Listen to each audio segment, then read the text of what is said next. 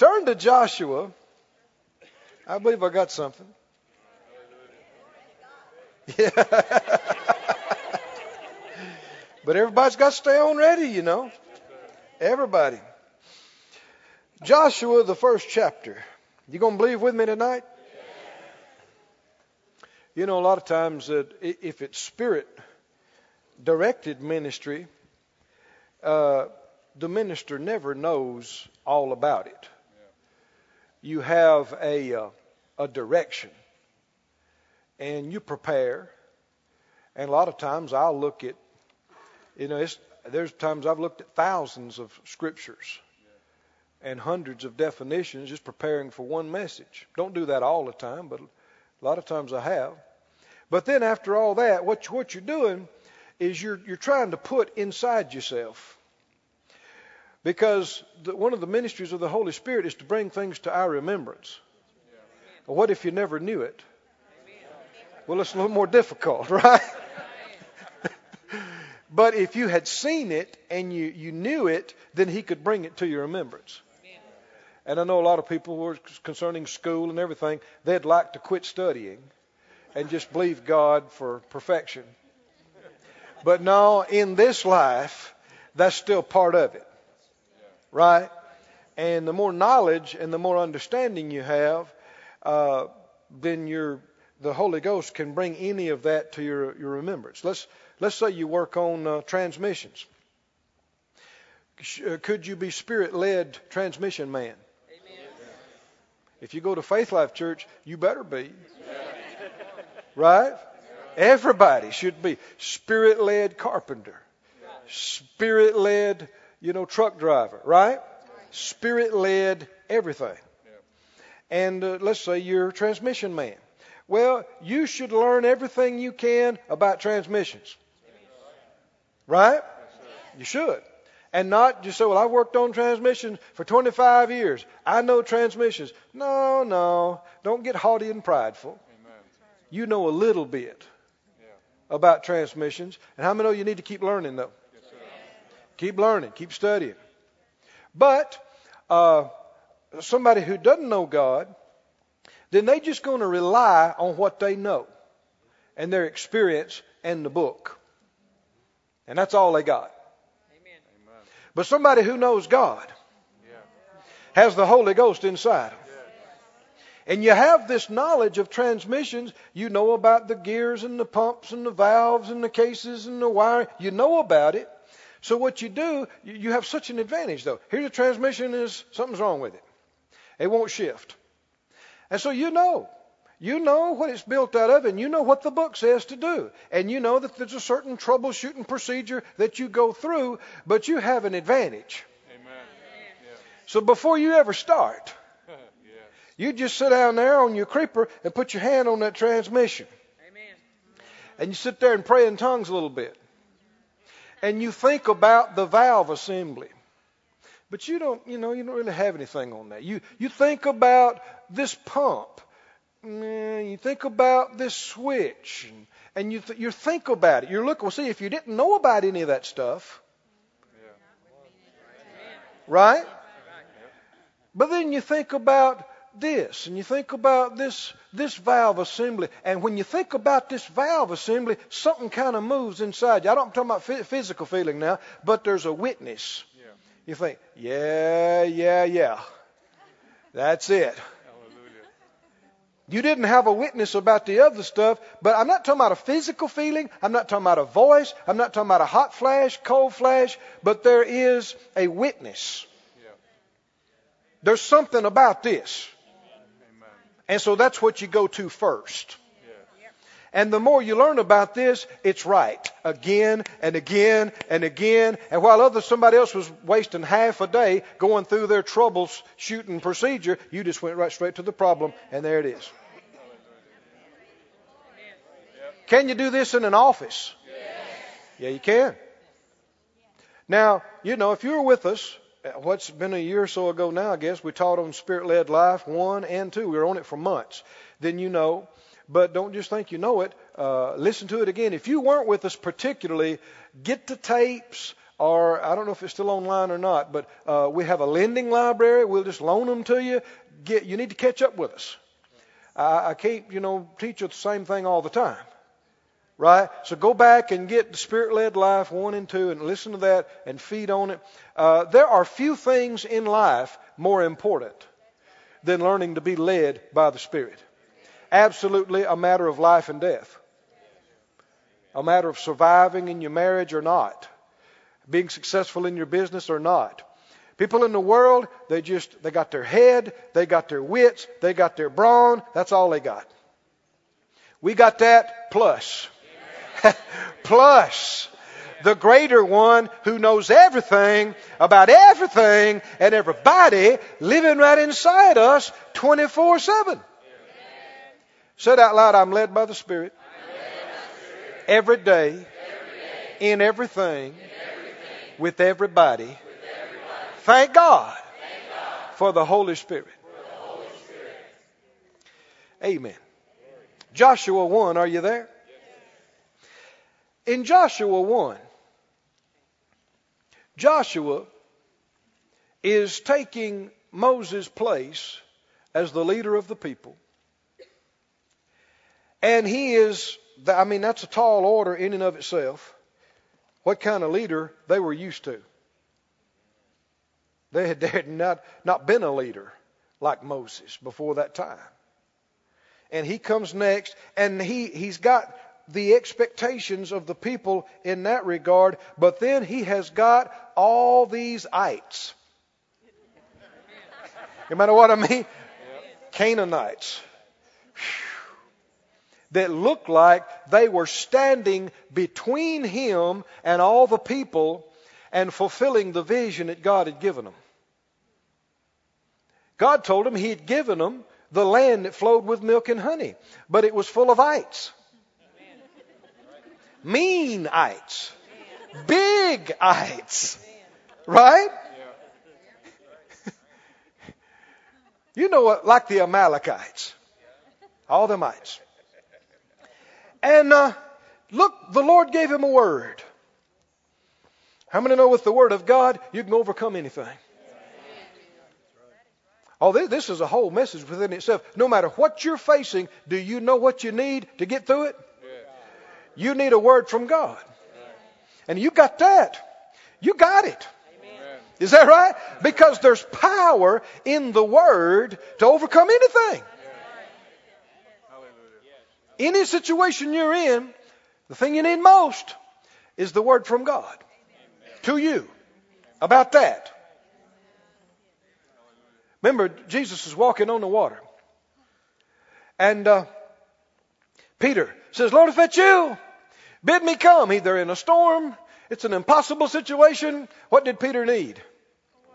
He was scared, he was shook. He needed a word from the Lord.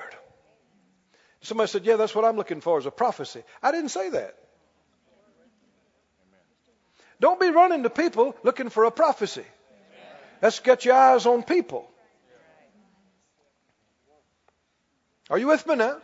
Well, I'm looking for a confirmation. To a lot of people, it's the same thing. You're looking for somebody to prophesy to you. There's a lot of error in, uh, in these areas. For one thing, do you have a right to ask the Lord to deal with people to come prophesy you to you to confirm something? Of course, you need Scripture for everything. Right? The Lord uses this. There are times when He will confirm things through other people. But it's a mistake to get to look into other people, hoping they'll prophesy to you and pull in on other people. That's a mistake. Did you hear me? Because what you can do is you wind up putting more stock in something they might say than in the word you've already got from God. And really, you shouldn't need a whole lot. we should grow to the point, we're talking about being spirit led, we should grow to the point to where when we hear from the Lord, we know it's Him. And we know it's in the Bible. And no, we got it. That's it. Hmm? What else do you need? I'm about to camp on this just a minute. When I was first year Rhema, many moons ago, I was, uh, you know, much younger man, and and I was sitting in uh, healing school. I went every afternoon. Brother Kenneth Hagin, my father in the faith, was teaching. And I'm first year. I just been there a few months, and I'm making a few friends here and there and acquaintances. And a lot of people were getting prophecies. People were prophesying to each other in the restaurant, and they're prophesying to each other after church, and they're prophesying to each other, and everybody's excited because they're getting a special word. But I wasn't. And after a few months, it kind of bothered me that I had no special word. now, you maybe never felt like that at all, but many moons ago, I was immature. And that's what that is. Where's my special word? So I, I, didn't say anything to anybody, but I just kind of felt that way. And I kind of thought, well, Lord, you know, everybody else is getting a special word. Where's my special word? So I'm in healing school one day. Brother Hagin, I was sitting right on the, the front here. Brother Hagin walked over and he started talking. He said, You know, sometimes people are asking, why don't I get a special word? I mean, he's standing right in front of him. And I just looked there like, yeah, I guess people might do that, you know. Just tried to look cool, you know. And uh, and he went on and taught about it for like 30 minutes. I remember it to this day. Outstanding. He said, uh, he said, Yeah, people are thinking, you know, I want a special word. I want a special word. I want somebody to prophesy to me and give me a special word. And he went on to begin to describe. He said, Yeah, the Lord does use sometimes individuals to confirm things. But he began to talk about what a difference it is. In the Old Testament, people would go to the prophet to get direction. And he said, That is not correct today. Are you with me now? That is not correct. Why? Because in the old covenant, they, the average person didn't have the Holy Ghost. You couldn't tell them, be led. They weren't even born again. They didn't have the Spirit within. He said, but under the New Testament, if the Lord would use even a prophet to confirm something, it's more of a, a confirming than a direction.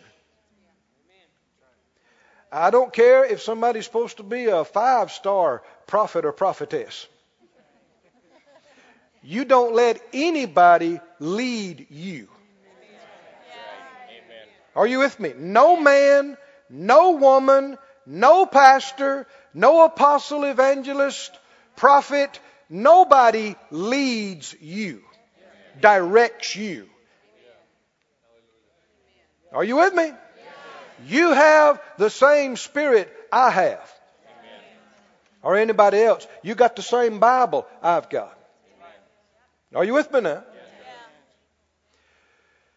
Now let me let me explain that. I've had people come to me and say, you know, Brother Keith, so and so prophesied to me that I was supposed to go to Africa and be a missionary. And and, and I said, Well, you got that on your heart. No, I never even thought about it. No. But so and so's a prophet. So that's gotta be God. No. No. Did you hear me? No. If it is God, you'll have something in you about it. Did you hear me? And there'll be a confirmation. Either then or later, there'll be a confirmation. But until you got it for yourself, you do not go. Amen. I don't care who they are. Amen. Are you with me now? So he, he went into that teaching about how that, you know, such a difference between even the prophet's ministry in the Old Testament and versus the New.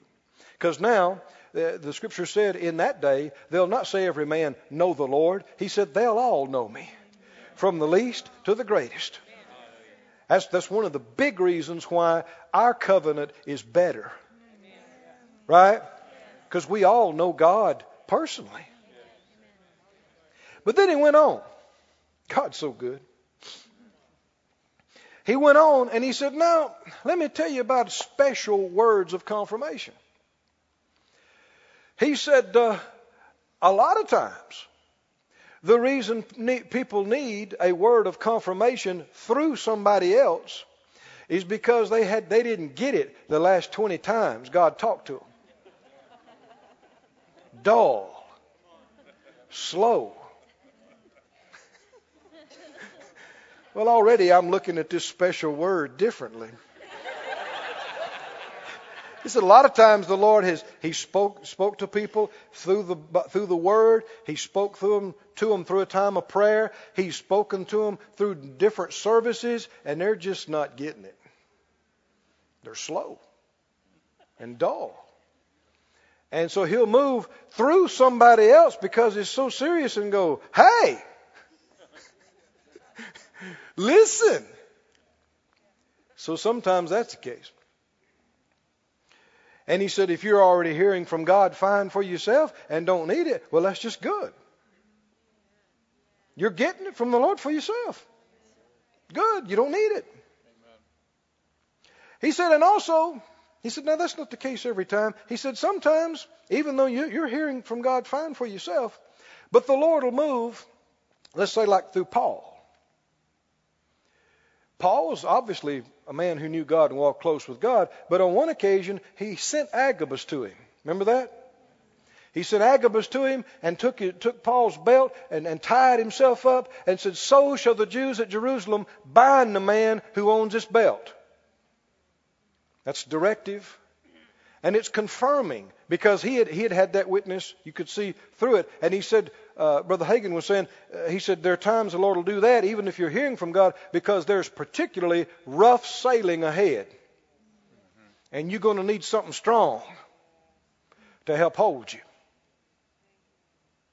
Well, either one of those would make me, I begin to think, I'm glad I'm not getting a special word. because it could mean I'm hearing from God okay for myself, and there's no particularly rough sailing ahead.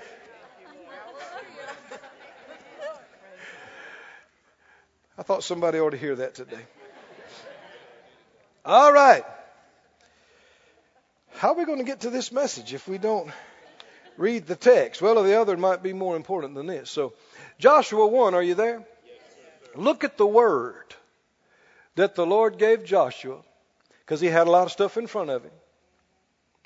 He told him in verse 5 There shall not any man be able to stand before you all the days of your life. As I was with Moses, so I'll be with you. I will not fail you nor forsake you. Be strong and of a good courage. For unto this people you shall divide for an inheritance the land which I swore to your fathers to give them. Only be strong. Be very courageous. That you may observe to do according to all the law which Moses my servant commanded you. Turn not from it to the right hand or to the left, that you may prosper wherever you go. This book of the law shall not depart out of your mouth, but you'll meditate therein day and night, that you may observe to do according to all that's written therein. For then You'll make your way prosperous, and then you'll have good success. Hallelujah. Have not I commanded you? Be strong and of a good courage. That's the third time. Be not afraid, neither be dismayed, for the Lord your God is with you wherever you go. and that word put strength into him and put grace into him, and he ran on it for decades. Can you say amen? amen? And since it's been recorded in this book, it belongs to you just as much as it does to him. Now, here's the thing that came up in my heart about this. Notice we first started reading it. Verse 5. What does it say? Read that first part to me. There shall not any man be able to stand before you all the days of your life. Now, what did that mean to him? How would he, how would he have applied that? Would he have thought there was somebody and a lot of somebodies standing between him and the vision that God had given, the job God had given him to do? Well, all, all them ites. Right? Jebusites and Girgashites and Amalekites, right? Hittites, all Emites. Well, what, what did he tell him though? How many of them? And we're talking about a lot of people. But he said, not a one of them. There's, there's not going to be any man that's going to be able to stand before you. What does that mean? Stop you, right? Hold you back, prevent you. Not a one. All the days of your life. Does that scripture belong to you? Yes, sir. Hmm? Not a man. Of course, that means male man or female man. Not, there, there's no person that can stand before you and stop you and hinder you and keep you from the will of God all the days of your life. Take that as a word of God to you for yourself. Right now tonight. Say it out loud. No man, can stand before me all the days of my life. And of course, he went on to say, you got to be strong, right? Got to be courageous. Don't be afraid. Don't give in to fear. Keep you, keep yourself in the Word, right? Meditate in the Word night and day. Keep it in your mouth. Do it. See, he said all that too, didn't he? Yes, sir. But see, if you stay with God, walk with God, stay in the Word. And he said, nobody will be able to stand before you all the days of your life. Now, here's the thing the Lord brought up on my heart.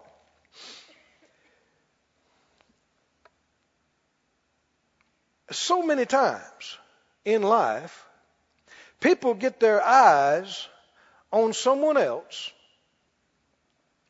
and they get to thinking and believing that this person or persons or group of people is holding them back, hindering them and keeping them out. People get their eyes on other people and get to thinking they're ruining my life. Hmm? Say amen for somebody else. Of course, that's not because somebody needs that. Of course, not you, probably, but.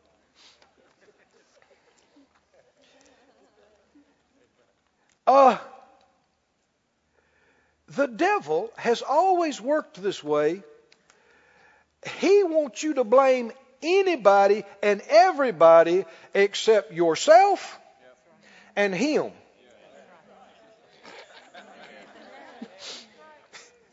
Right? If you listen to the devil, you're yourself or you're never to blame for anything. And nothing's your fault. And the devil does not, he certainly don't want you to look at him and think he's the problem. His favorite is that people don't even believe there is a devil, which allows him to move freely. He'd rather you didn't even believe there's a devil. He is the deceiver, isn't he? And he is the destroyer. Well, if there is no devil, or if the devil's not to blame, and you're not to blame, then who's to blame for everything? Somebody else, but not you. Come on, y'all got to help me with this tonight. Right? We're looking for truth here, right? Truth. Yes, thank you. You should not focus on, I want to be right. That's right. Who's right? No, what's right? Amen. Let's look for the truth. And if it shows me up wrong, well, so be it. I want to be right. Amen. I'll change. I'll repent. But I want to know the truth. Because you'll know the truth. Truth will make you free. What about if truth makes you free, what does deception and lies do to you? Oh, it, it ties you up. It, it blinds you and it binds you. Lies blind and bind. Well, of course, that's, that's the enemy's big tactic, is to deceive you, to dupe you. And one of his favorite things, because so many things work out the way he wants it to, if you'll begin to think about somebody else and they're bugging you, and they are my problem. If you'll begin to listen to it, the enemy will assign imps to you to feed feelings and thoughts into your mind about them. Yeah, look at them. They're hurting you. They're holding you back. They're in between you. If it wasn't for them, you'd have already got that raise. If it wasn't for them, you'd have got that promotion. They, they gave it to them. That you should have got that. Friend, I want you to hear the language of the devil. There is never, there's no way that this is God. This is always the devil. Well, if they hadn't come started that new business, I'd be doing a lot better. They got my business. They opened that place up over there and lured my customers away and lured my clients away. Sorry, dirty rascals. They told lies on me. And if you start listening to that, the enemy will feed you this stuff night and day until you come to despise them and you come to hate them and you blame them for everything that's wrong in your life. And it's a lie. I said it's a lie because according to this, No man could stand before you all the days of your life. There is nobody bigger than God. Right? And if you'll believe God and you'll do what He tells you to do, who can stop your blessing? Who can cut you off and shut you down and hold you back in life? It's a lie. Go with me to Genesis, please. Go to Genesis and the third chapter. Genesis chapter 3. I think we need to pray just a little bit before I read this. I don't have anybody in mind.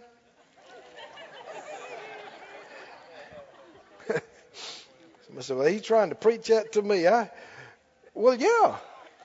And everybody else that's here. And me too. Right?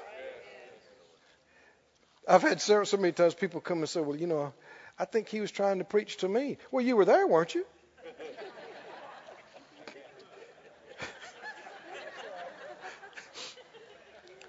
I mean, if we if we believe in, in the Spirit of God and that God is real, then we shouldn't be surprised if something seems tailored to us. Right? We shouldn't go, that's strange. That was exactly what I was thinking. What does he know? Somebody told, somebody talked to him. Could it have been God? Could it have been? You see how carnal people are when they start that because it's just like, no, I don't think so. Somebody talked to him. He knows something. Well, they show how carnal they are because to them it's a, it's a thing impossible to think that it was God. I had a fellow one time come down after service. He was mad. You could see it in his face. He come down. He glared at me. He said, "Preacher, you got something to say to me? Won't you just say it to me?"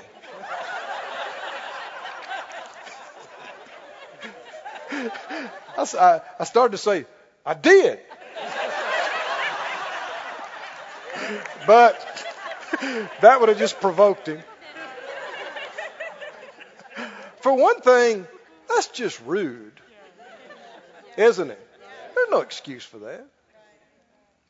I said, kind as I could muster, I said, What? What what are you talking about?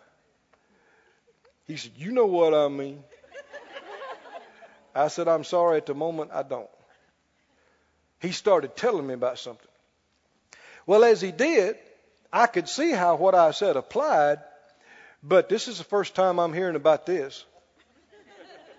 And as he was describing this very private situation with him, I guess he could see it in my eyes. He said, uh, "You, you, you didn't know about that?" I said, "Not till right now." he said, "Oh, okay," and he left. Well, God's trying to help us, right? And we should not get all defensive and offended and uh, you know, let, let's, let's let our faith rise. And let's talk like this that when we come to church, God talks to us. Me, and you, all of when we come to church, God talks to us. There are different levels of faith for this. I'm, I'm asking you, join with me. Let's believe God together. Let's say it throughout the week in different times. God talks to us. Right? I mean, that's what should happen when we open this book and we read and, and we, we, we have preaching and teaching. Say, everybody said out loud, when we come to church, we, to church, we, have services. we have services. God talks to us. Talks to us. We hear directly from Him. Now close your eyes and let me pray over you some more about this. Father God, we submit ourselves before you right now, and I'm asking for every one of us ears to hear and eyes that see and a heart that's open and receptive. Speak to us, and we hear as always. And by your grace, we'll not be hearers only, but doers. And we know as we act on what you say to us and show us, we will be blessed because you are faithful to watch over your word and perform it. Grant us answers to questions, solutions to difficulties and problems, answers and direction for right now in Jesus' name, and we give you the glory. Hallelujah. Hallelujah. Amen. Somebody said out loud, I'm a doer, I'm a doer. Not, just a hearer. I'm a doer, of the Word of God. According to this Word. No, I'm preaching again now. I, I, didn't tell you. but that's good to be hooked like that. That's uh, who could complain about that? According to this scripture, we just got through reading, of course, you're in Genesis now, but in Joshua 1, what did he say? No man. No man will be able to stand before you all the days of your life. So is it true that there's somebody holding you back? Hmm? There's somebody or several somebodies keeping you from reaching your potential. Hmm? Look at this in Genesis 3 when sin came in, this began immediately. It is, uh, it accompanies sin. Eve ate of the fruit. She gave to Adam. He ate. They, they blatantly disobeyed God, rebelled and sinned and fell. Now they're having to deal with the consequences of it. God is talking to them. They're standing before him, trembling, scared, and confused. They've never had these kind of feelings or experiences before. Death is working in them. And uh, when the Lord had called in Genesis 3 to Adam, he hid himself. Verse 9, he said, Where are you? He'd never done that before. They, they walked and talked together, communed. He's hiding in the bushes. That's what sin and condemnation will do to you. He said, I heard your voice in the garden and I was afraid because I was naked and I hid myself. He said, Who told you you were naked? Have you eaten of the tree whereof I commanded you that you should not eat? And what did he say? Yes, I have. Huh? What did the Lord ask him? Did look at it. Hmm? What did he say? Have you? Have you? Who? Have you eaten of the tree? Where have I commanded you that you should not eat? What's the answer to that? Huh? So what did he say? Did he say, yes, I did, no, I didn't? No. Hmm? What did he say? He said, he said, the, the woman that you gave me, uh, she gave me, and, and, I, and I ate. Have you ever heard this before? The spirit of this. Now, see, this is in the very beginning. There ain't but two people on the planet.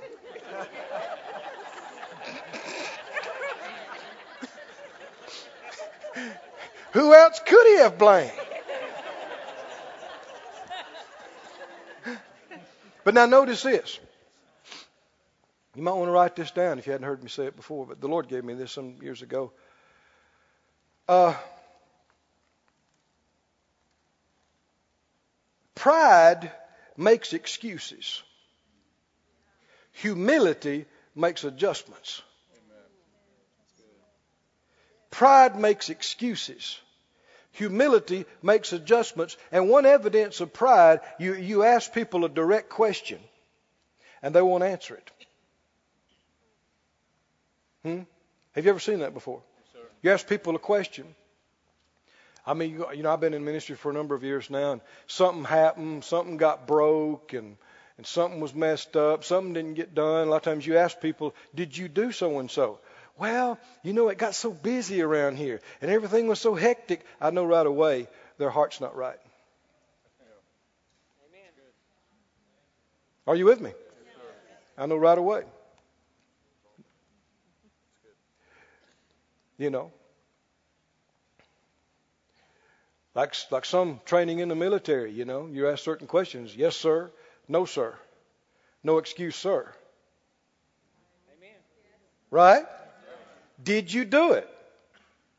It's a simple response. God said, Did you do it? What does he say? That woman. He should have been a man. Amen. Right? Step up to the plate. Did you eat of the fruit? I told you not to eat. See, this is, he, he's not talking about anybody else, is he? Me and, me and you. Amen. I told you not to do something. Did you do what I told you not to do? Well, you know that woman that you gave me. That woman that you gave. This is devilish. We should train our children. First time they try to pull this on you, you make it a deal. Everything stops. You go, whoa, whoa, whoa.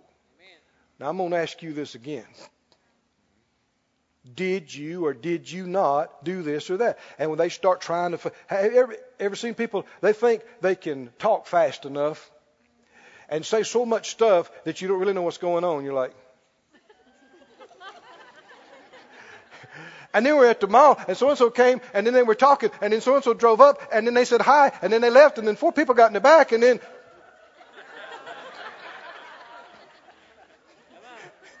and they think you're dumb enough to fall for that.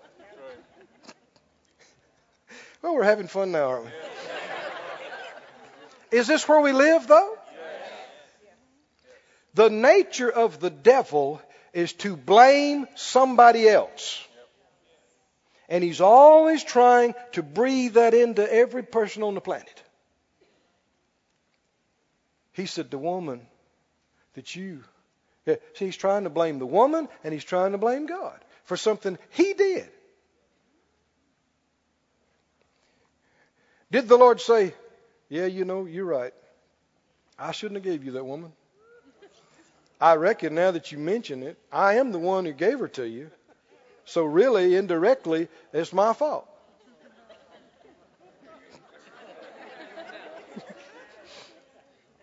now, the reason I say that is because people try to do that to each other. Yeah. Yeah, but you weren't there, and so I tried calling you five times, and so I never could find out. And so, really, you know, if you had been there for me and you had see, always trying to. And a lot of times in their heart, they know it ain't right.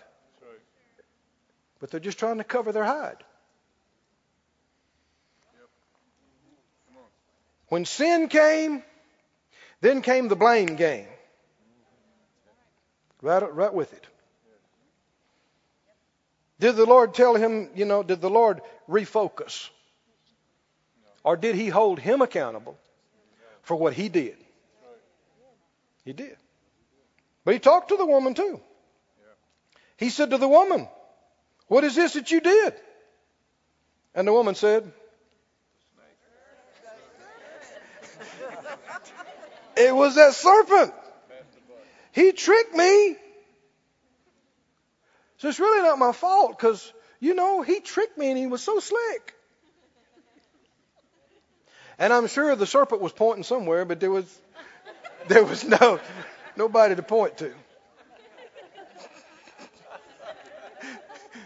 Adam's going, it was her. She's going, it was him. It's that serpent. And he's going, it was somebody else.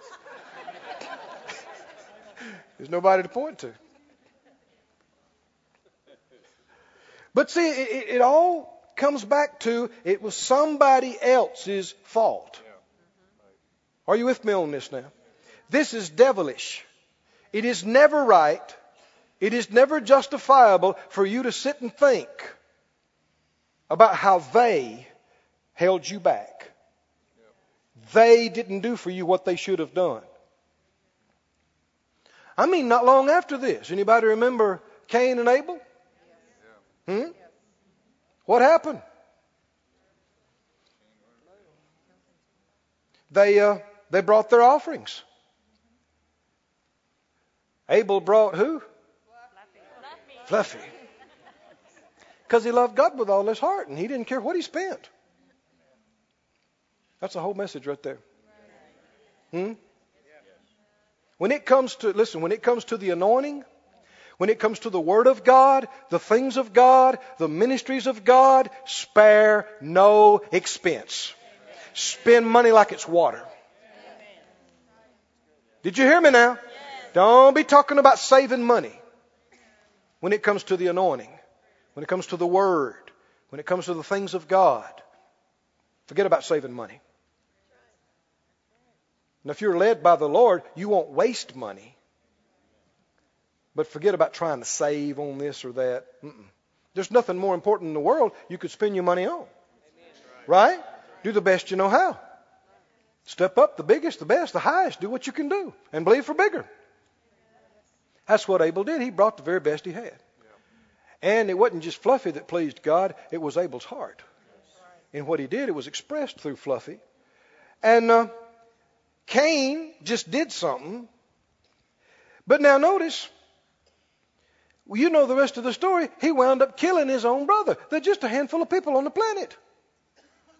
Why did he kill his brother? Because God didn't accept his offering. This is not between him and, and Abel. Abel didn't do something to him. Are you with me now? What did Abel do to Cain? He didn't lie on him. He didn't do anything behind his back. He didn't do anything to undermine his offering. All he did was do the best he knew how to do before God. That's all he did. But do you see what happened? God spoke to Cain. And he told him sin was at the door. He told him if he would do better, he'd be accepted. But what did he do? He can't make God go away. Hmm? He don't want to make himself go away, and he don't want to change himself, and he don't want to admit to anything, and he don't want to deal with anything. And he don't want it to be mom and daddy's fault. And he don't want it to be the devil's fault. So whose fault is it now? Ain't nobody left but brother. It's him. And so the devil was right there. He said, Yeah, that's him. If it wasn't for him, if he see if he hadn't come and brought Fluffy and you'd have just brought your offering, it'd have been great. But no, he had to come up there and show off. Do you see how he brought that little Fluffy up there? sashaying up there. Oh, I brought Fluffy. I brought Fluffy. I brought whoo whoo.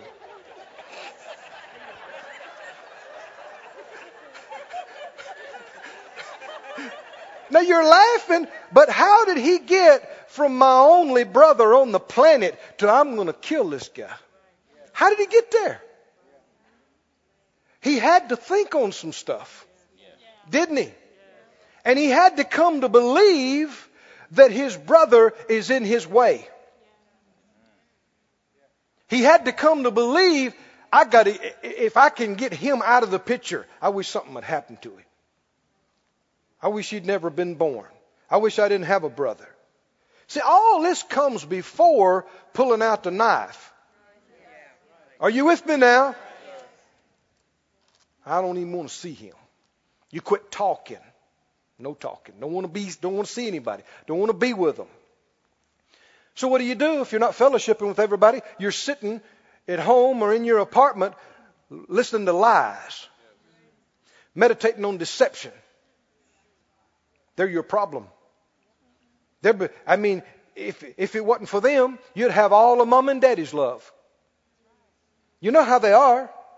It's always Abel this and Abel that and Abel that. You see what fine sheep Abel's got. How much Abel loves God. Abel, Abel, I'm sick of Abel. I get it at home and then I go to God and God tells me, Abel, Abel.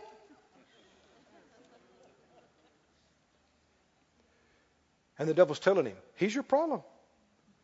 He's what's making your life a living hell. It's him. If he wasn't here, life would be good for you.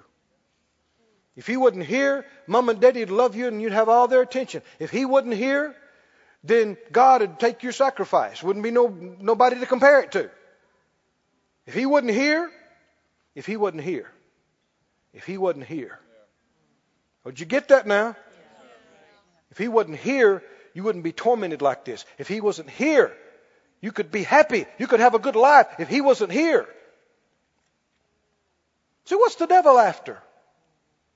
Murder. He's a killer.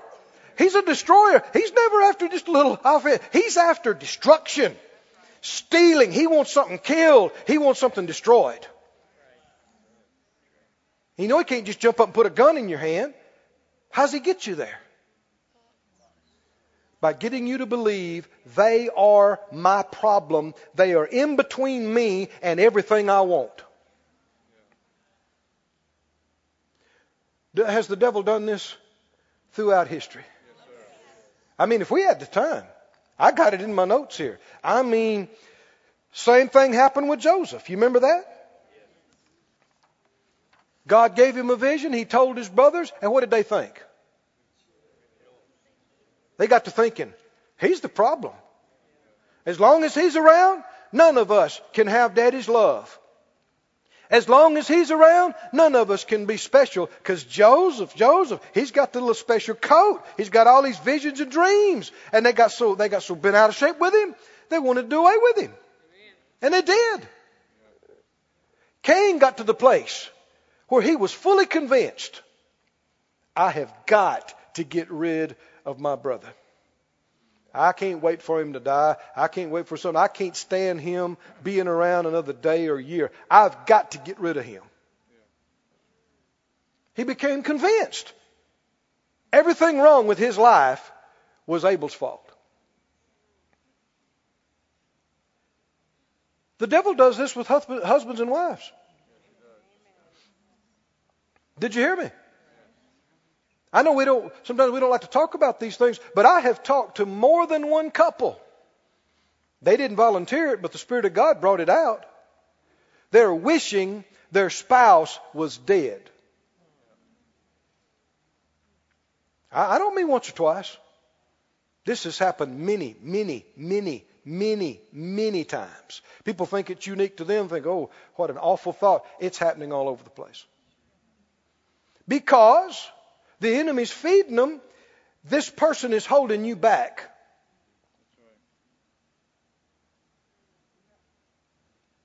This person is keeping you from having the kind of life you want to have.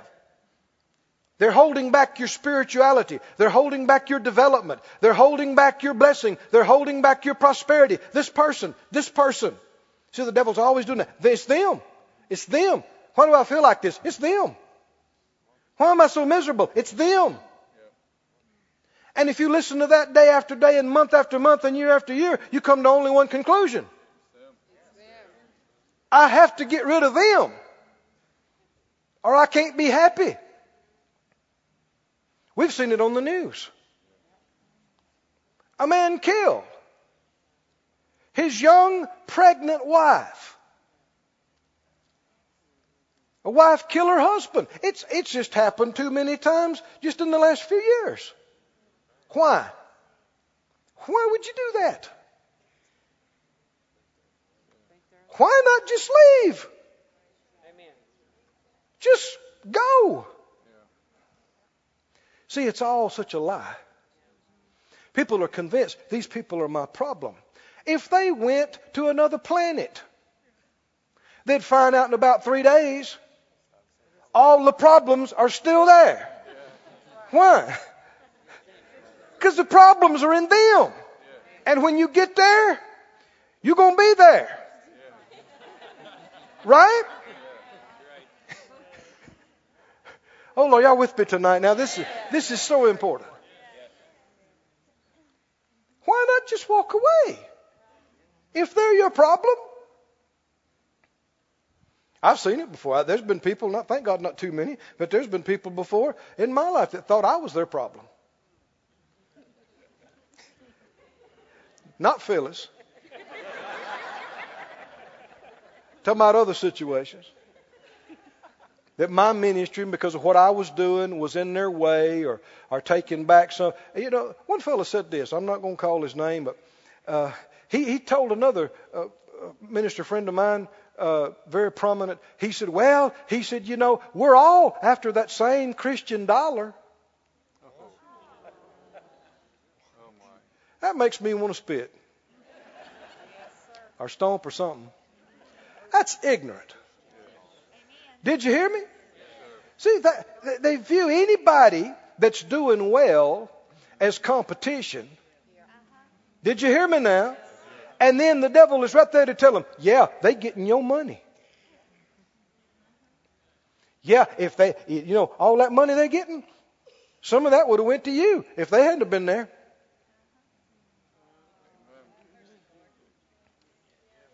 Are y'all with me tonight at all? Are y'all, y'all helping me? Yeah. Some of that, you know, they're getting your money. What do you mean, your money? I thought it was their money. And then if they gave it to God, it's His money. Right?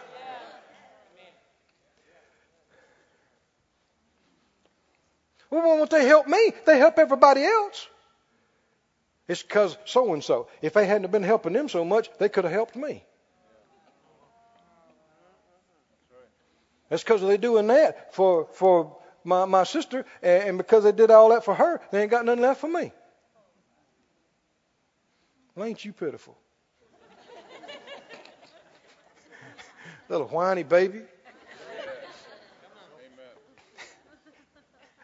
Let me tell you something. I'm going to get back to this toward the end, I think, again. Something the Lord spoke to me. Uh, oh, it's been about a week or so now. I told Phyllis in the car we were doing something, and the Lord said it to me, and I told her. He said, uh, somebody was acting like you know that maybe you, I ought to do this or somebody ought to do that. If, you, you've been in ministry for very long, especially if very many, many people know you, you'll find out there's a lot of people think you owe them something.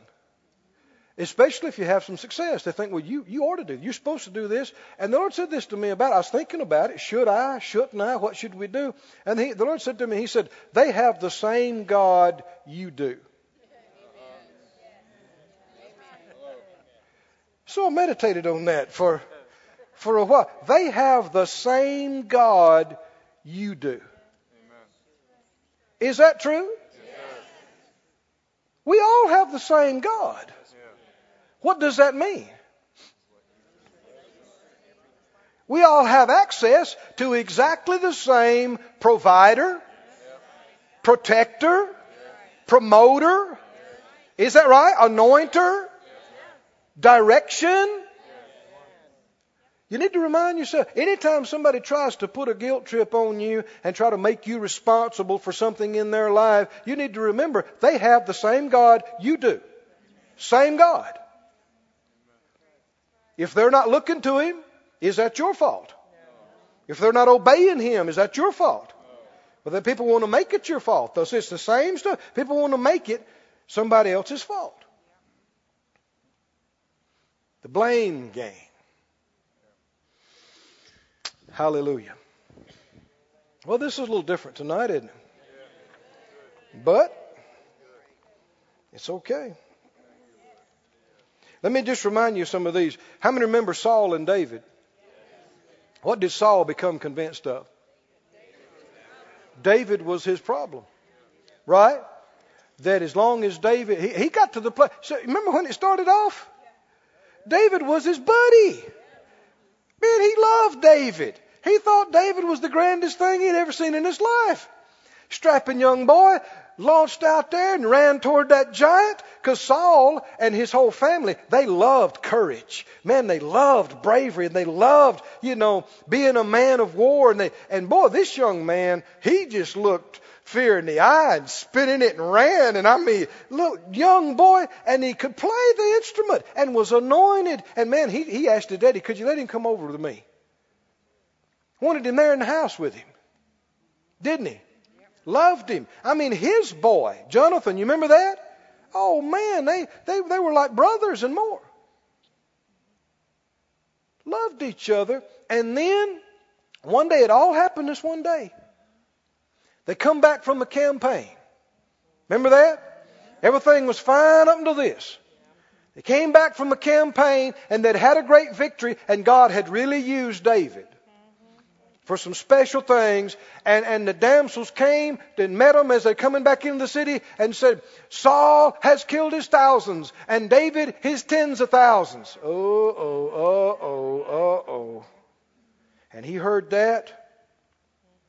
And the Bible said he, he looked at David differently after that. And it didn't all happen overnight, but day after day, month after month, he became convinced David was his problem, was standing between him and everything he wanted, standing between him and the security of his family and his reign and everything else. And as long as David lived, he couldn't have what he wanted. See, he's, he's believing there's a man before me, in, in, blocking me, stopping me. Is that ever true for the child of God? Never. Yeah, we're making progress now. Right? Must you believe this to be free? You must. Who, who can hold you back? Who can stop the Word of God from coming to pass in your life? Who? Nobody. Well, it's the government's fault. The man's holding me down. Oh, yeah. Who, who's bigger than God? It's the economy. It's that old economy, man. That just economy is just messing up my business and it's keeping me down. It's the economy. Well, that's as good of excuse as any. It's as good of an excuse to not look at yourself. Right? Remember, the devil wants you to blame anybody except who? Except you and him. Right? But where's the first place you ought to go when things ain't right? You, right? And him.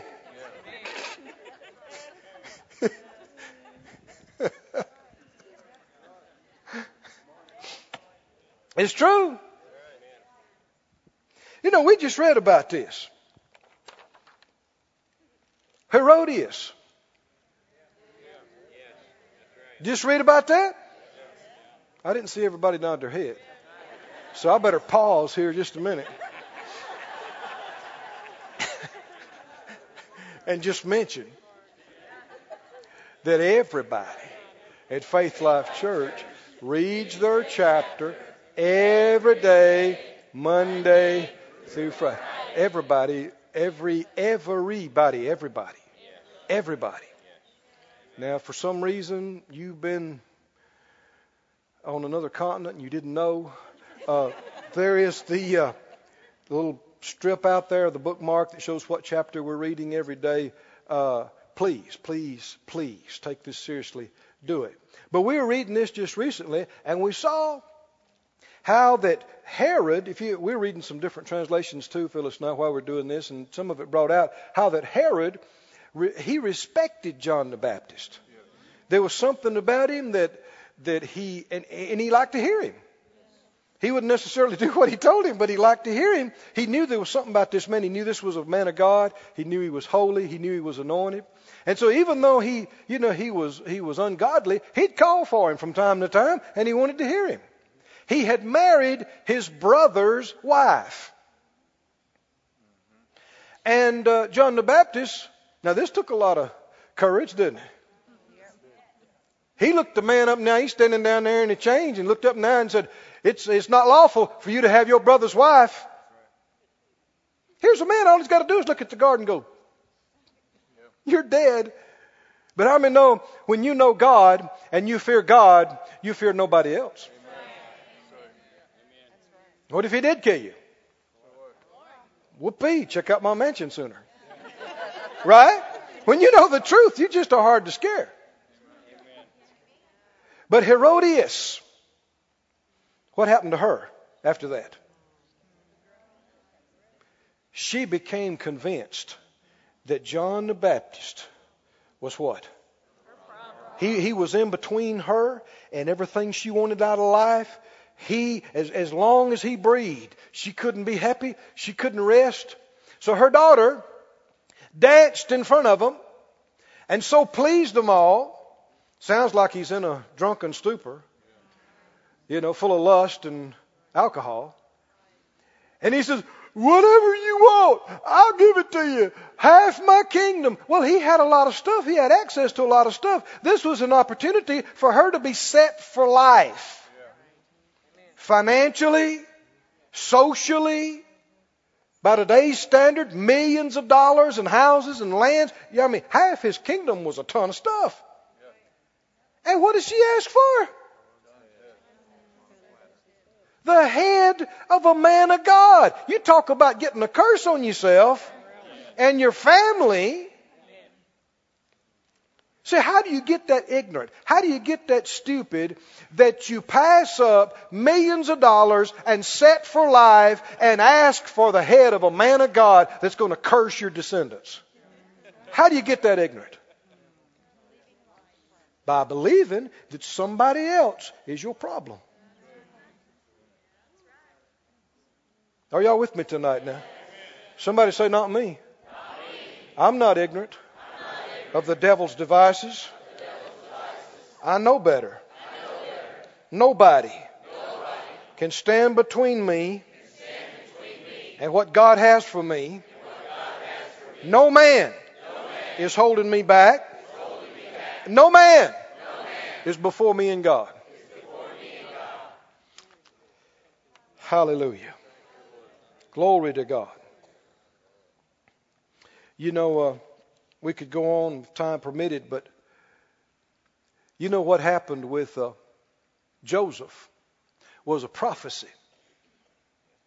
You remember his brothers became so angry with him and, and, and they sold him, not knowing he was the key to them living instead of dying in a few years.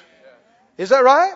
the very one that they thought was the bane of their existence, that they, you know, he was keeping everything good. He was the one, the only one that God was going to use to save all their lives. And he did. And that was prophetic. Because how many know later there came one born of a woman, the Son of God, and he came unto his own, his own received him not. And the religious leaders of the day, the one who professed to know the Word and know God the most, they came, they became convinced over a period of months and years that He was their problem. As long as He existed, they were even in danger. They, they, they became envious. And the high priest said, Don't you understand? It's expedient that one man die and not all the people. We could lose our place. We could lose everything. They became convinced that this man, who's never hurt anybody, did you hear me now? hadn't broken the law, hadn't hurt anybody, hadn't stole from anybody, has been used of God to raise the dead and, and heal and deliver. This man had to die. Isn't that right? Isn't that what happened? Can you see the devil's mode of operation?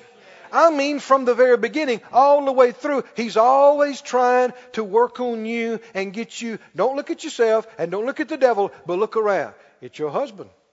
Yeah. Sorry, rascal. He doesn't appreciate you. There might not be as much to appreciate as you think.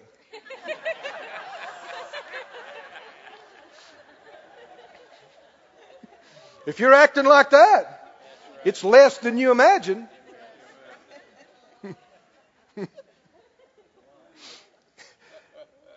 He's holding me back. I've wasted the best years of my life on that pig. And without saying anything, people will lay in the bed and wish they'd die. Wish something had happened to them and they didn't come home. I know don't, people don't like to talk about this stuff, but it's happening. They are not your problem. You're, you're believing a lie. They're not your problem. Your wife is not your problem. Your husband is not your problem. Your boss is not your problem. I'm not your problem. I'm not. Nor any other preacher. Nor any politician. No man can stand before you all the days of your life if you'll obey God and follow Him. And what the Lord told me, we all have the same God. Right? I got the same God as Oral Roberts. I got the same God as Kenneth Hagin. I got the same God as Billy Graham. I got the same God as Moses, Abraham. I got the same God as David and Jesus. I got the same God. I got the same God. So any anything that they have access to, I have access to. Don't I? And you do. Go to John. Said out loud, I have the same God. There's not a different God. See, I, we all have the same God. Anything that anybody else has believed God for, it's possible you could. Anything that God's ever done for somebody else, it's, it's possible you could believe and have the same thing. Right? You can be as close to Him as anybody. You can be as anointed as you dare believe and want to be. You can be as prosperous. You can be as successful. And if, you, if you're looking at it, that's what God told Joshua. Don't you be afraid. Like I was with Moses, I'm going to be with you. You keep that word in your mouth. You keep it in your mind all the time. Don't be afraid. Keep your eyes on me. I'm going to make your way prosperous. You're going to make your way prosperous. You're going to have good success. And nobody will be able to stand before you all the days of your life. That word's for you. That word's for me.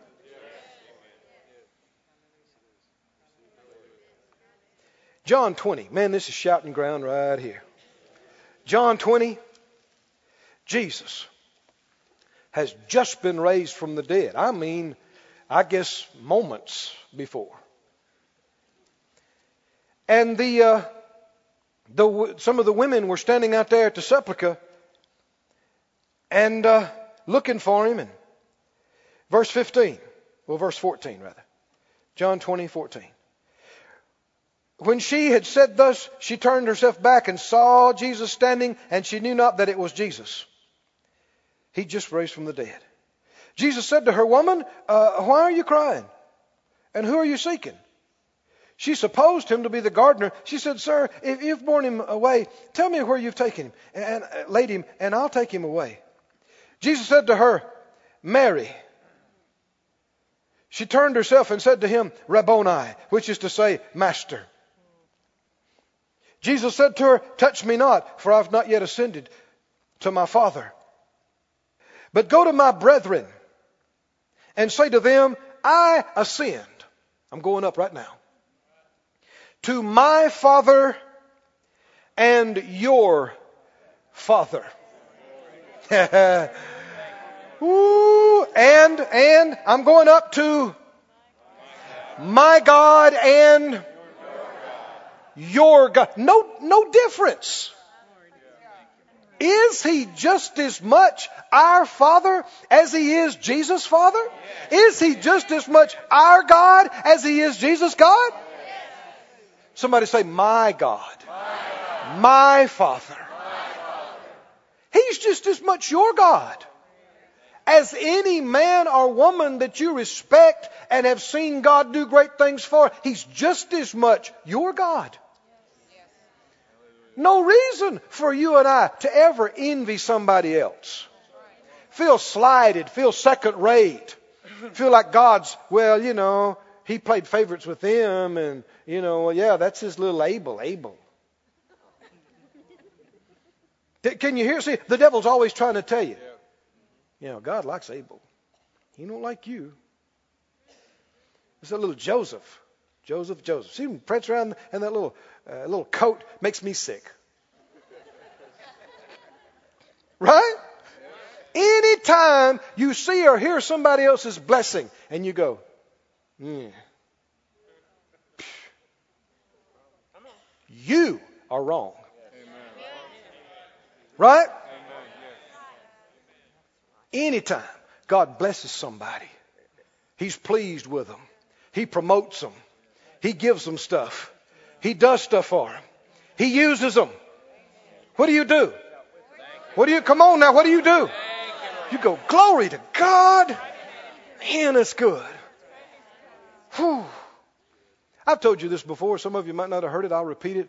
Uh, Phyllis and I, I think it was, uh, I think it was really the second car that we'd ever really believed for. It wasn't new by any stretch. It was well used. But it was much nicer than what we had had up to that point. It was a pretty sharp looking car. It was that Oldsmobile. You remember that? It was a Toronado. Black and silver and sleek looking. It was, you know. Of course, back in the day, you know, that was, that was a car.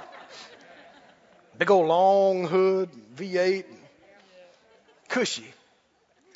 And uh, I drove it up to where I was ministering, and I had some guys that were helping me. And this one guy came out. He said, "That's your car." He'd been helping me. He was one of my ushers, and, and I said, "Yeah." And I said, "You know, brother." He said, "What? What happened?" I said, "Well, Phyllis and I've been believing, you know, and the Lord gave us this." He said, "Oh, glory to God!" He jumped up there and he looked at it. He rubbed the paint. He said, "Oh, glory to God!" I mean, he ran around, ran around the parking lot, shouted a lot more than I did. He did that for five minutes and he wasn't putting on. He wasn't just acting. He, and he came back in and he got happy again. We was getting ready for the service. He said, Glory to God, that's a nice car, brother. Whoo! Glory to He jumped out and did a little dance. Man, you could, and, and here's the thing, I'm, the reason I'm telling you, he was genuinely glad. He wasn't just saying and doing. He was gen, you could tell. There's no put on. He really was happy about it. He looked at me later. He said, One reason I'm happy? he said, I'm in the same blessing line you in. he said, You got started at this before I did. He said, I'm a few paces back in the line, but my time's coming. I'm in the line, I'm same line you in. I said, You're right. You're right, brother. You'll probably get something nicer when your time comes. That's another way of saying the same thing, right? Same God. Got the same God. We all got the same God. Same provider. Does that do anything for your spirit when you hear Jesus, fresh raised from the dead, and he looks at them and it's recorded for us, it's to us just as much, and he says, My Father and your Father, my God, your God, just as much, just as much. Oh, hallelujah. Stand up on your feet. Raise your hands. Give glory to God. Oh, thank you, Lord. Thank you, Lord. Thank you, Lord. Thank you, Lord. Thank you, Lord. Thank you, Lord. Thank you, Lord. Thank you, Lord. Thank you, Lord. Glory to God. Oh, hallelujah, hallelujah, hallelujah, hallelujah, hallelujah. My God. Oh, my God. Oh, whew. glory to God.